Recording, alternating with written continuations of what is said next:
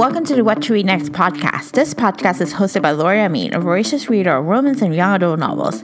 In this podcast, Laura interviews fellow readers and authors and asks them for book recommendations of what we should read next. We hope you enjoy it. Welcome back to the What to Read Next podcast. I am so happy to have you back. Today we have an author interview with one of my favorite romance authors, Sarina Bowen. In this episode, we chat about her writing process and her books. Now let's get to the interview. Hi, Sarina. Welcome to What to Read Next podcast. Hi, Laura. Thanks for having me. So happy to have you here. So tell us a little bit about yourself. Well, I live in northern New England where it is very, very cold today and we have mm-hmm. a lot of new snow. Mm. And yeah, and here with my terrible internet connection, I write um I've written about I'm closing in on 30 romance titles. My gosh, I love it. And I've read pretty much most of your work, which is so exciting. Oh, thank you.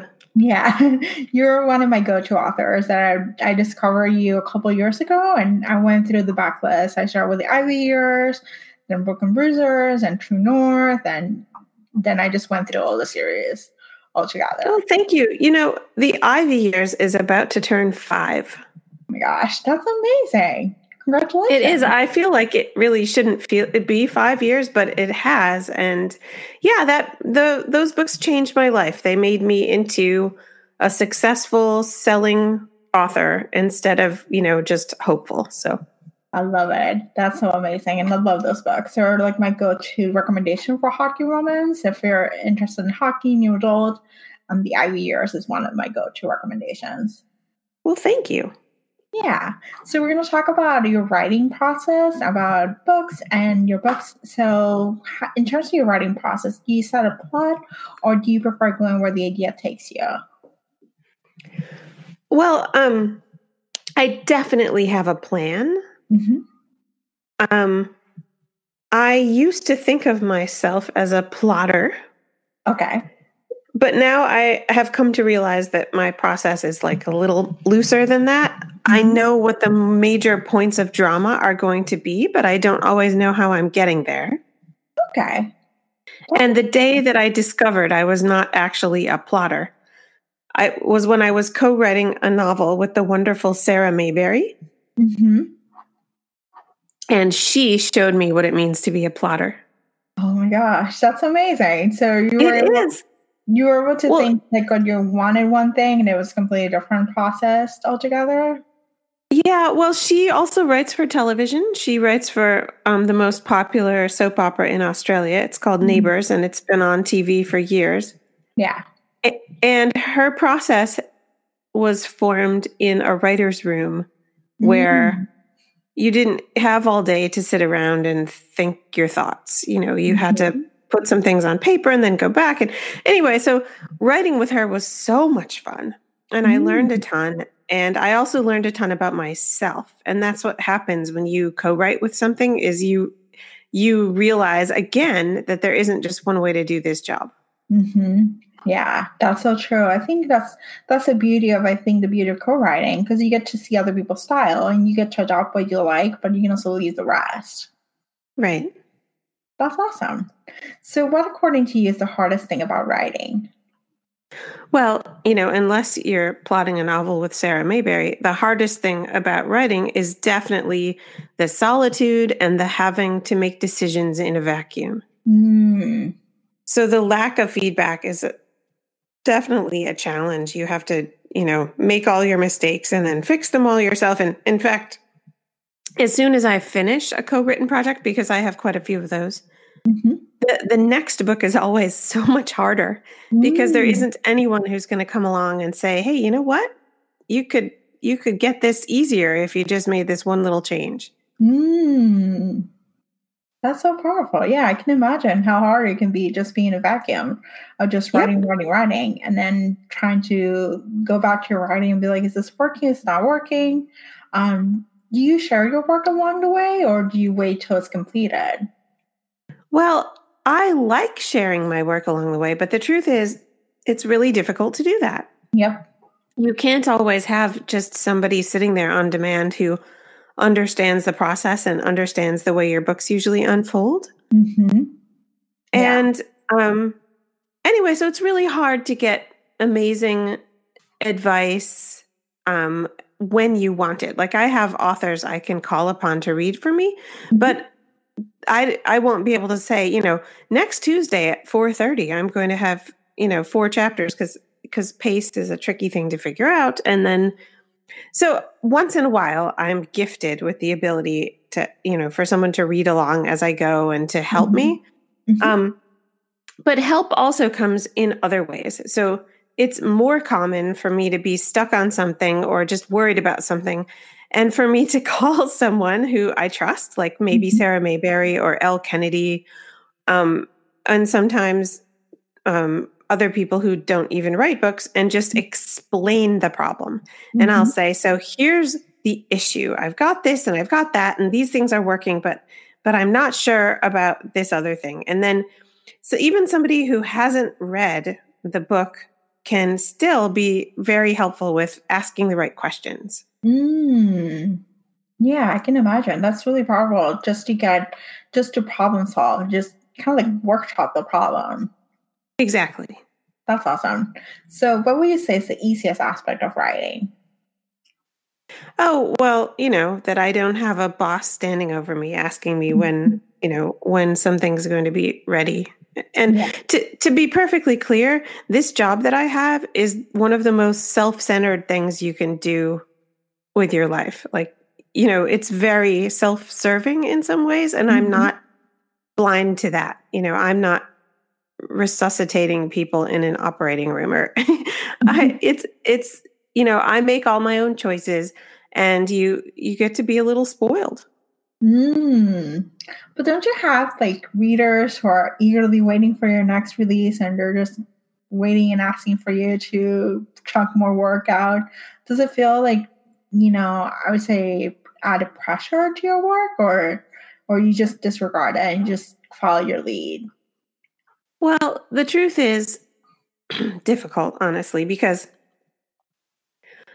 that kind of pressure actually really does get to me. So it's Mhm. not like I feel like I exist in a bubble.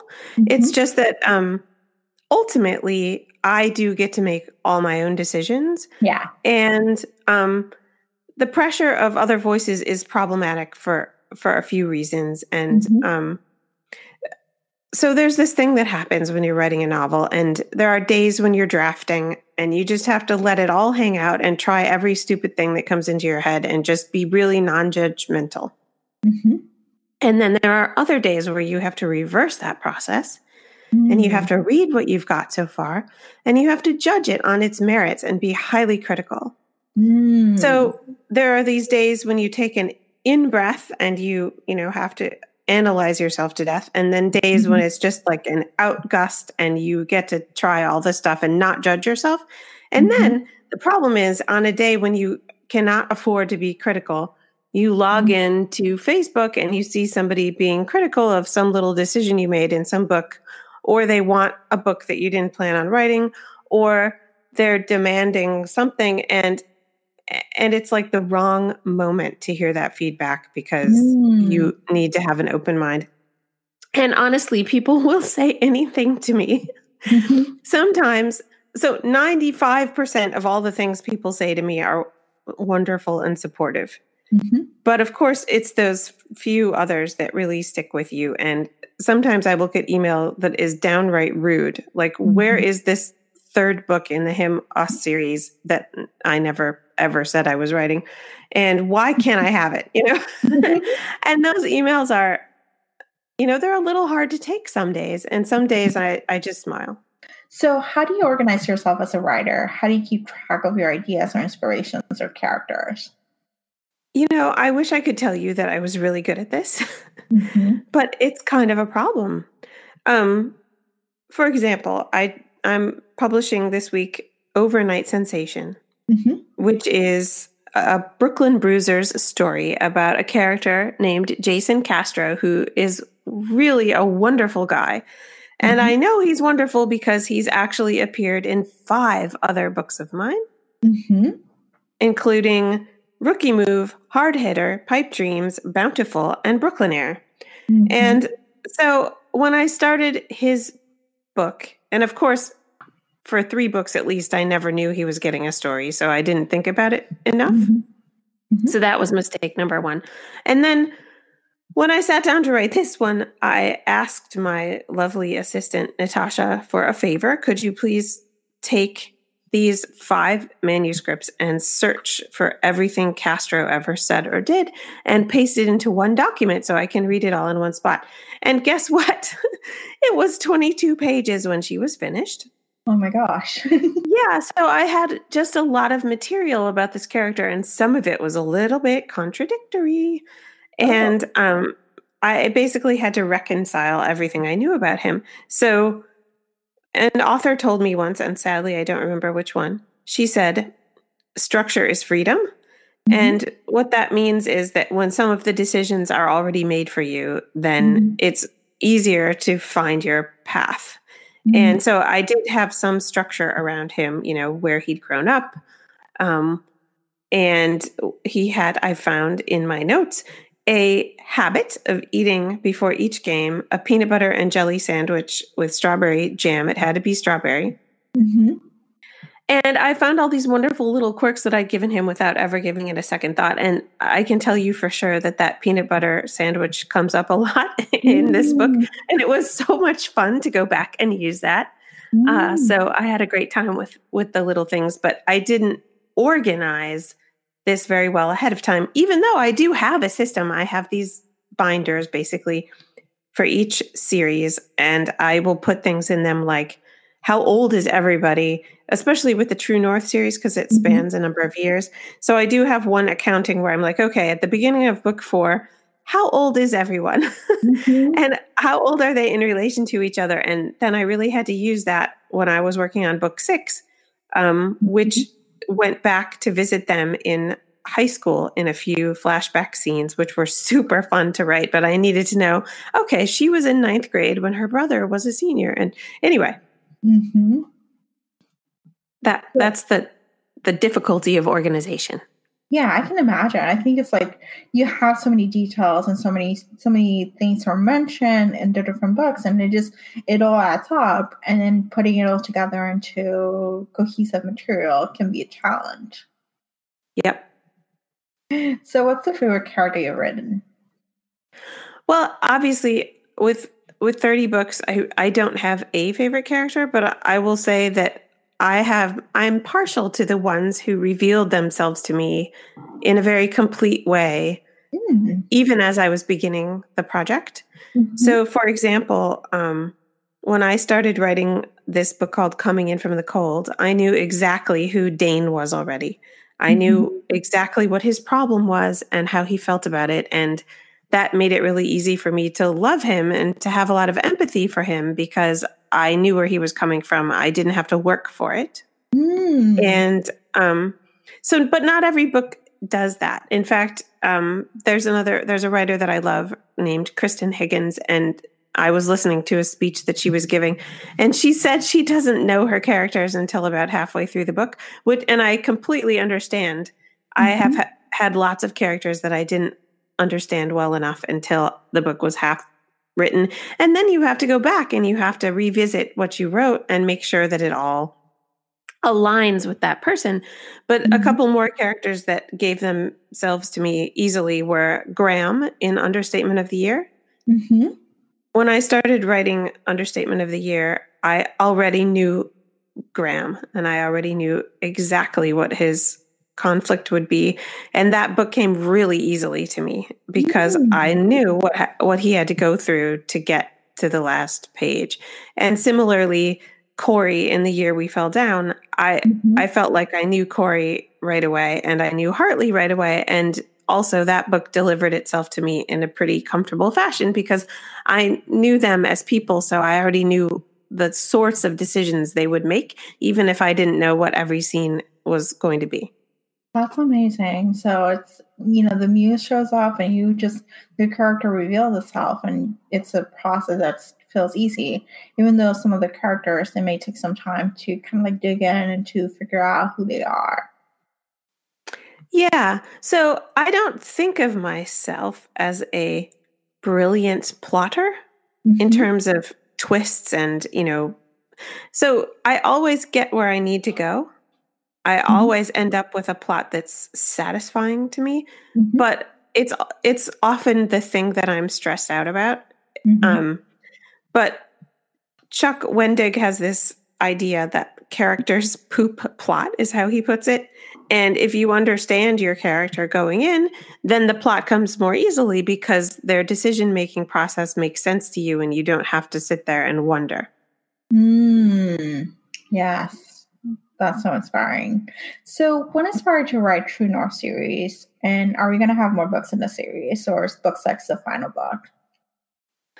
Um, well, True North was sort of inevitable for Mhm. me as an author because here I had all these hockey books and I love hockey, especially college hockey. Mhm. And um but True North is about farmers and Vermont Mhm. food producers.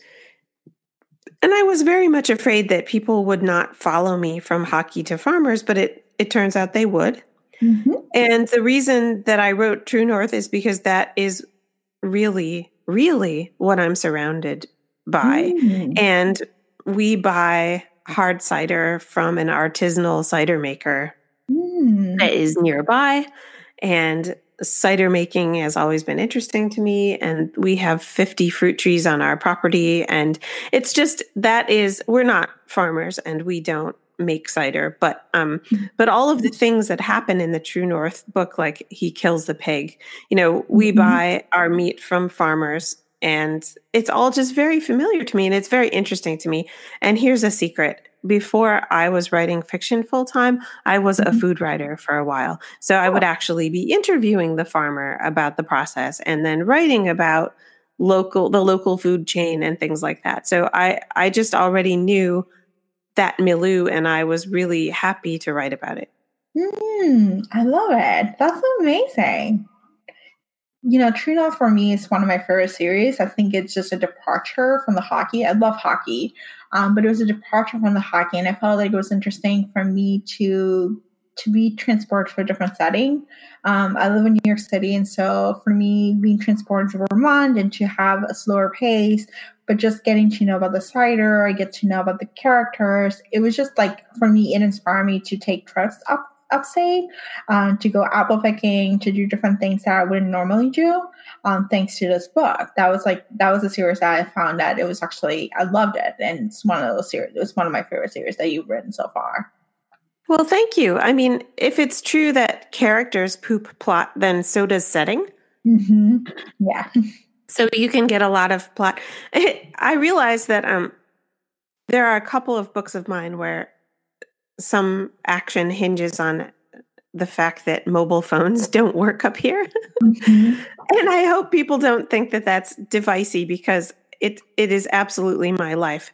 So Mhm. yesterday, I had to log into um, a bunch of different global Amazon accounts Mhm. to make a little change, Mhm. and every time I did that, um, Amazon wanted to do a two factor authentication of my Mm. so they're like, we've just sent a text to the phone ending in blah, blah, blah. So I'm outside standing there in my boots, waving my phone in the air like a maniac, trying to Mhm. get the text message so that I could log into my own Amazon account. I mean, you know, setting definitely influences what can happen in a book. And one of the advantages of getting old, honestly, is that I have lived in many places. I have now a series set in Michigan with Tanya, Mhm. um, where I grew up. I grew Oh. up in Western Michigan. And I lived in New York City for 16 years, which is Mm. why it's not difficult me for me to set a book there as well. My Mhm. Brooklyn series. I never lived in Brooklyn, but I lived in Manhattan for 16 years. Mm. And so yeah, that it does get easier to do those things and to set Mm. books in places where you've lived. Yeah, I, do, I don't know. For me, just your book transformed me to a trans transport me to a different place, and it just if there's a, something about the setting that there's the feel, the look, the the information that the characters experiencing, um, I can identify. Like I can identify with the Brooklyn series because I live in New York City. Um, but the True North series for me was was one of those things where I realized I, I had to book a trip upstate right away after reading the series. I was like, I need to go apple picking. I've never been apple picking. I need to do that. And that was something oh. that, that, was something unique about it that just in, inspired me to take an action.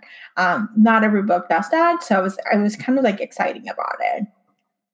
Well, thank you. I mean, romance is not a genre that often leans on setting. Mm-hmm. There are a lot of romances where setting isn't quite as near to the forefront and that's mm-hmm. um and there are readers who actually like that you know they don't want to take time on the setting so it's it's just a choice some people love setting and some people don't but i definitely find that it helps me build a world where people want to return mm-hmm. and oh and to answer your question i hope that there will be at least two more true north books and i have um it's likely that the next one would belong to Dylan Shipley.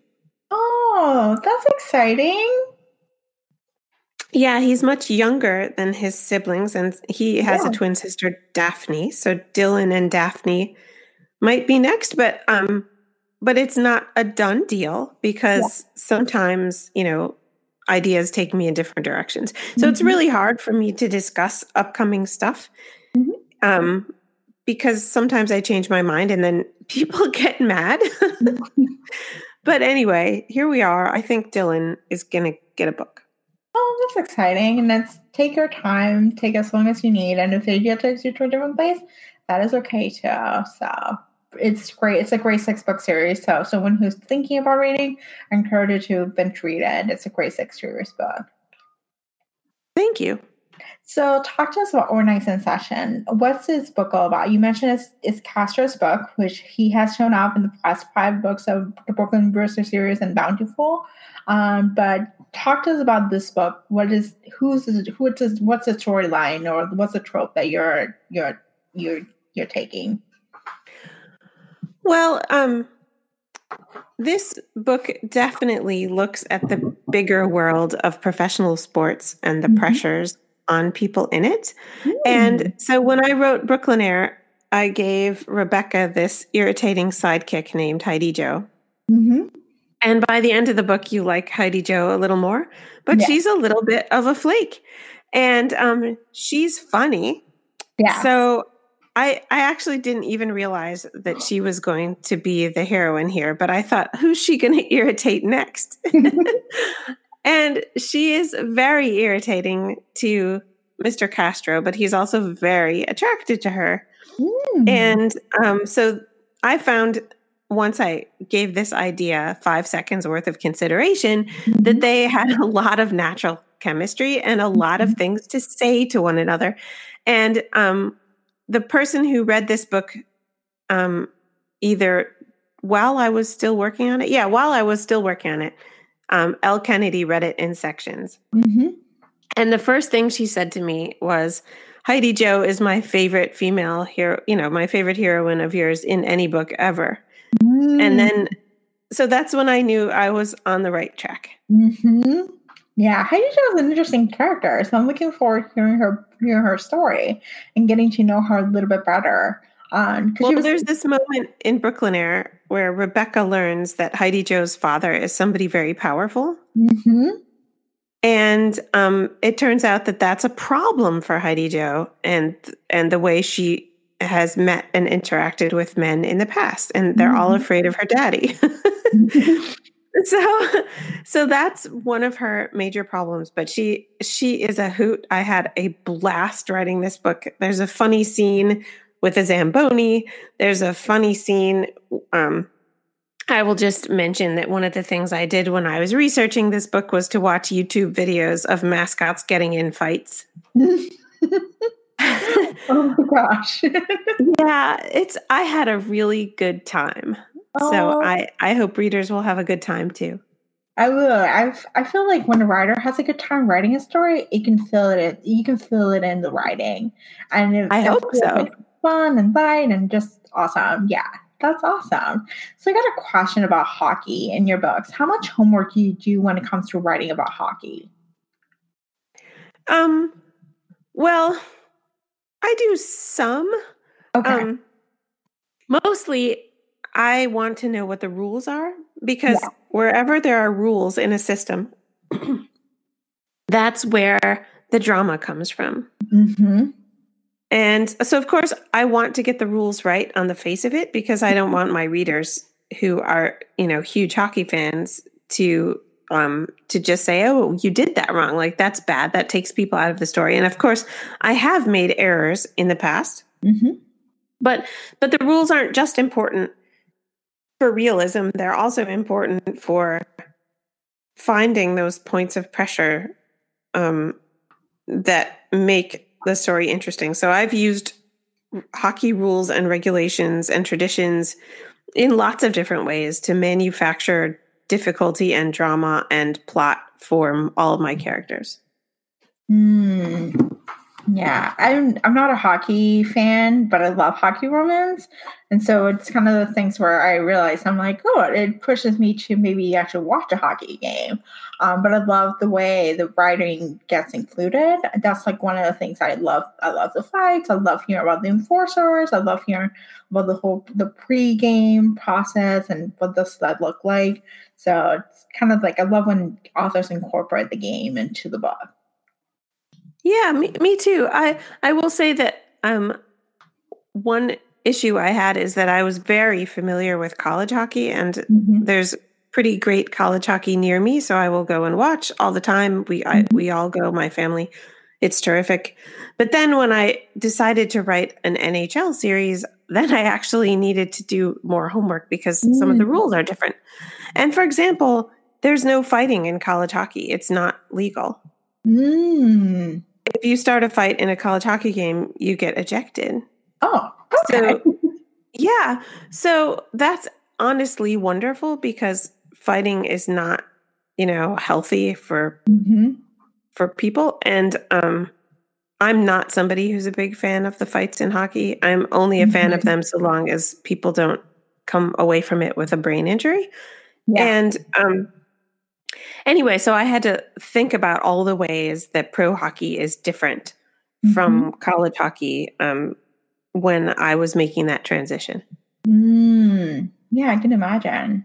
So, what type of books do you read, or do they influence your writing? If so, what way? Well, I find that I can't really read contemporary romance mm-hmm because it's too much like my day job.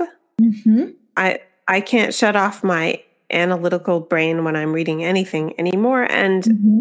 I also don't want those others those other authors' voices in my head when I'm writing my own contemporary books. Mm-hmm. So that means that I end up reading a lot of women's fiction. Okay, and I read um, sometimes thrillers and I will read historical romance because that's just different. Like it tastes mm-hmm. different and it sounds different. And so um, the last book that I enjoyed was The Keeper of Lost Things by Ruth Hogan. Mm-hmm. What's that? And I thought that that was a terrific book and there is a lovely romance in it. It's just that it isn't strictly a romance. And um, and I thought it was terrific. Lots of snappy dialogue and some fun British humor, and it was just a, it was a joy. Mm. Oh, I'm gonna pick that one up. Thank you. Mm-hmm. So, tell us where we can find you online. Oh, well, I'm so easy to find online. Um, SarinaBowen.com is a really terrific resource. I update my website all the time. Mm-hmm. And also, um, I've been having a lot of fun on Instagram lately at sarina.bowen. And I have a reader group on Facebook called Serendipity, which is like S A R I N Dippity. I love it. Thank you so much for being in the show. Oh, it was entirely my pleasure. Thank you. Thank you, Sarina, for a great interview. For a detailed list of books mentioned in this podcast, please visit whattoreadnextblog.com slash 93. If you purchase a book through the links in the show notes, you will be supporting the What to Read Next blog. If you enjoy this podcast, please consider subscribing to this podcast to wherever you listen to your podcast. Thank you so much for listening and have a great day.